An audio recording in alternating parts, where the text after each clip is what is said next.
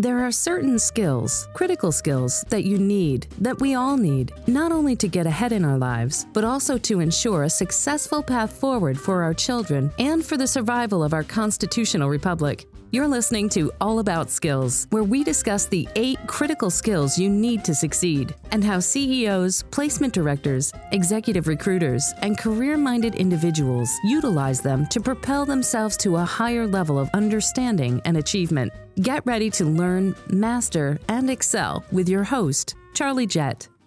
Thank you, Anne, and welcome to It's All About Skills. This is a series of programs where we discuss the critical skills and their application in the real world. My name is Charlie Jett, and we're coming to you from our studio in beautiful downtown Chicago.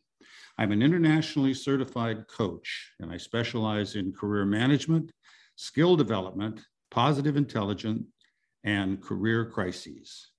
Now, in this short episode, I'd like to talk to you about the importance of the information skill and why you need to be good at it. In short, you need reliable and accurate information to be a critical thinker. Now, the information skill is the ability to gather, sort, and validate data and information before beginning the analytical process to develop findings, that's what the information is telling you, and conclusions. Now, in order to develop findings that are valid and conclusions that are true, your information and data needs to be validated. And in order to validate the information, you need to understand what biases come into play.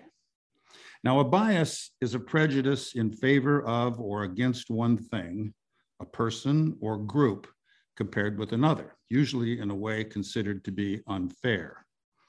If the information you are gathering is biased, then your findings and conclusions will be affected in favor of that bias. Now, here are three types of bias that you should understand as you gather your information. First, the authority bias. Authority bias can convince us that a title or position makes someone a reliable source of information. Conversely, a lack of authority can make you dismiss a potentially reliable source. Second, confirmation bias. Now, confirmation bias makes you seek evidence that supports your belief that a source is reliable and encourages you to ignore evidence that suggests otherwise.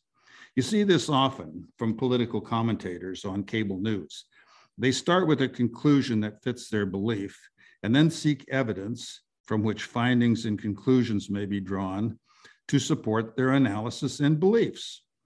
The trouble is that such evidence they present is often made up, or to put it bluntly, lies. Third, the effect bias. The effect bias is why we consider sources that we like as sources that are reliable. You judge a, short, a source because it makes you happy or feel good to hear information with which you agree. Accordingly, you tune in to your favorite cable news network to seek validation of your beliefs, and you then ignore other cable news or network sources because they might present evidence that's contrary to your belief. In the end, your beliefs become hardened, and you refuse to consider any alternative, no matter how reliable the source or persuasive the argument.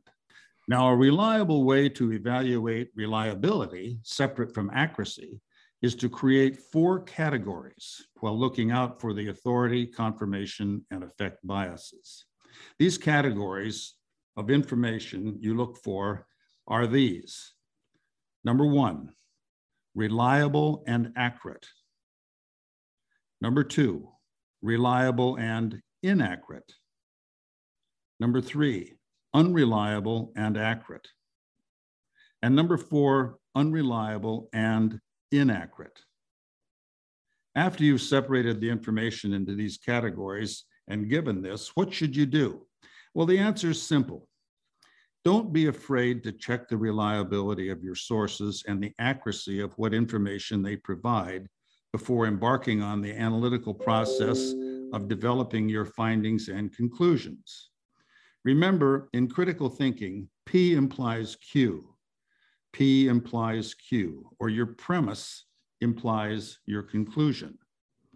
Remember that if your premise is true, your conclusion will be reliable and true. If your premise is not true, then your conclusion will be either true or untrue. You can't tell, or to put it bluntly, whatever you want it to be. Now, the bottom line is this. If you want to think critically, you need to check the reliability and accuracy of the information you process. Well, that does it for the information skill and the short commentary on that. And as for me, I'm Charlie Jett, and I'm an internationally certified career coach specializing in career management, skill development, career crises, and positive intelligence. And you can get in touch with me through my website, Charlie Jett Coaching dot com or Podcast P Q dot com.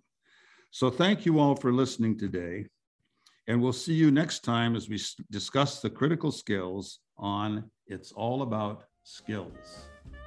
Thank you for listening to this episode of All About Skills. To learn more information about the critical skills, be sure to visit it's all about skills dot com for access to resources like blogs, field studies, published books, and more about how to learn, how to use, and how to teach this important content. That's exclusively available on it's all about skills dot com. We look forward to having you join us on the next episode so we can continue to help you learn, master, and excel by using critical skills right here on All About Skills.